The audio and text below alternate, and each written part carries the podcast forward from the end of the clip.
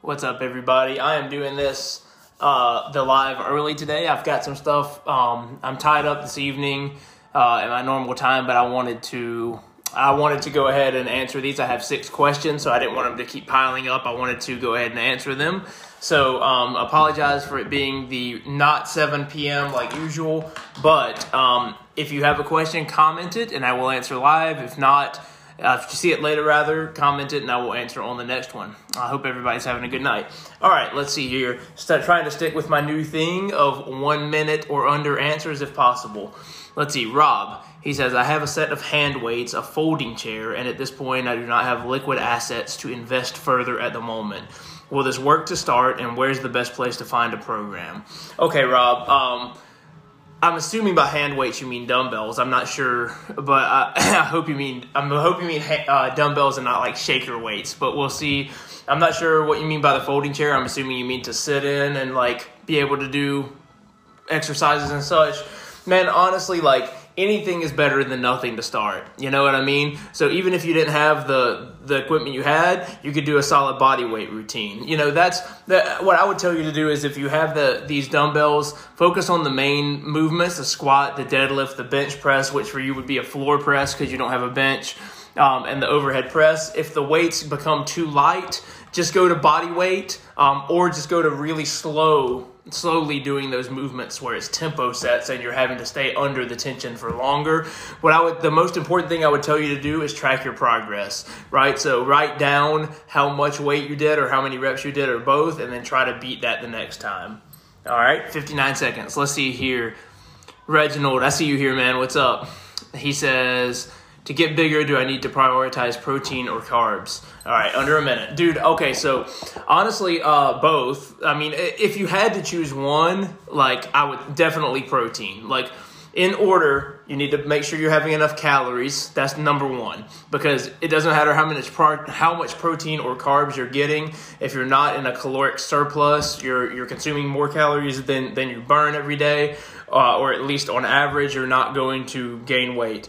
But outside of that, protein is the most important thing to make sure your muscles recover well. And then carbs, I personally prefer a high carb, high protein diet when I'm trying to bulk up. The carbs are, are mostly important around the workout time, but you want to have a good bit of carbs in your system before the, the workout session, get some in after the workout session. So I would say, in order of, pro- of priority, um, calories, then protein, then carbs out of the out of what you've mentioned. But if you can, do all three.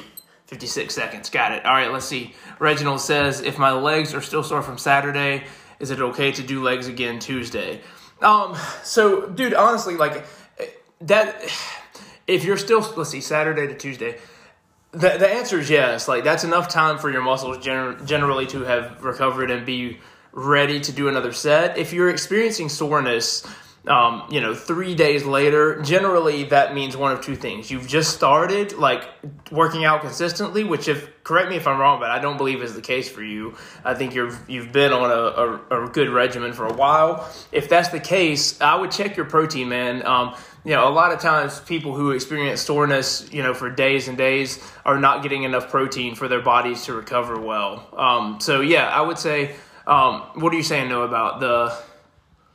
Are you saying no about uh, what I just said about not being on a regimen for a while? If that's if if that's not the case, then that could be what it is, you know. And then once you get once you get kind of like have been on that workout routine for a while, um, your the soreness usually subsides. It's not that bad. But if you've been on it for a while, I would say mainly uh, mainly check your protein levels, man. Uh, yeah, I thought so. I thought you'd been at it for a while. Check your protein levels, but I would say just make sure. Um, I would say check your protein levels if you've been at it for a while, which I know you have.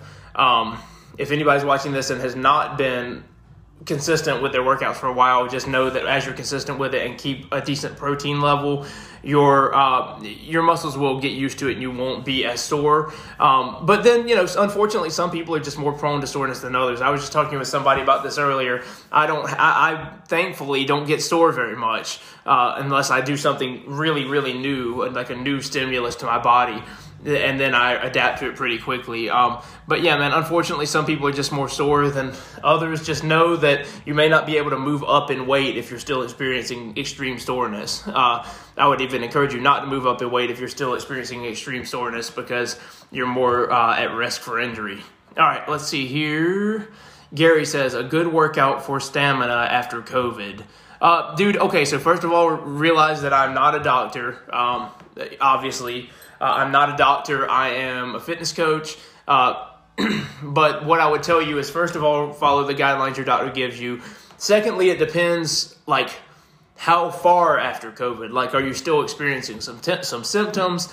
If that's the case, I'd encourage you to just do some walking or something. You need some activity, but don't be pushing yourself. If you're fully recovered from it and you're just trying to get back to the stamina that you had that you had before COVID, um, then do what you were doing before COVID to get you to that stamina. You know what I mean? That's how I'd answer that. All right, let's see here. What's a good app or resource for suggested food weights? I've had trouble with this one for a while, says Daniel. Okay, dude. Um, uh, Daniel, I'm going to ask you to give me a little more clarity. I'm not 100% sure what you mean by um, suggested food weights. If you're talking about just getting the accurate weights of, of your food, a digital scale, digital food scale is what I prefer. Um, if you're talking about an app to tell you like how much your food should weigh, uh, I would say you probably don't really need that, but if it's something you really want, I'll have to look into it. Let me know exactly what you mean there uh, in the comments when you see this. I know you're not here live, but let me know in the comments when you see this, and I will give more clarity because I'm not 100% sure what the question is. And then let's see, last one. Jonathan says, How can people who have fallen off the fitness wagon motivate themselves to get back on? Dude, that's a good question. I'm gonna I'm gonna actually say like I'm gonna say hang on, let me time myself here. I'm gonna say I'm gonna challenge it by saying I I don't think people unless you've been off the fitness wagon as in like all you've lost or like you've lost all your progress or you've got to a point like where it's even worse than when you first started that i guess can be considered falling off. But i like to tell people to think of the, their fitness journey like a train on, on a journey to its destination right?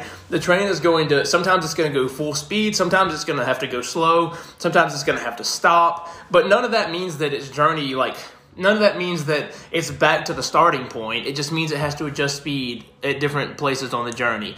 And life and your fitness journey is that way. Like life isn't clean. You know, you you run into all kind of things that make you adjust speed. You know, things in life that happen. So don't view it as falling off the wagon. View it as like just adjusting speed as as life throws obstacles your way. You know what I mean? Um, but that being said if you are somebody who is completely fallen off, you know, you're, you're either back at your starting place or even worse, um, what I would encourage you to do is find something that is sustainable for you right now and then build on that. You know what I mean? Not like, don't, don't ask yourself, what should I do? Don't ask yourself, what even can I do, but literally ask yourself, what will I do? What will I do every day? Because what you will do every day is where you're going to have success. And once you have that success, you can build on it. So if you you might can technically in your schedule go to the gym six times a week, um, but will you actually do that? If the answer is no,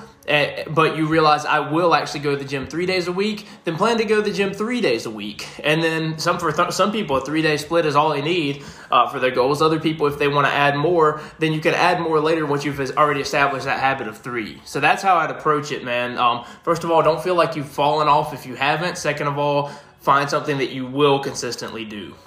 All right, let's see here.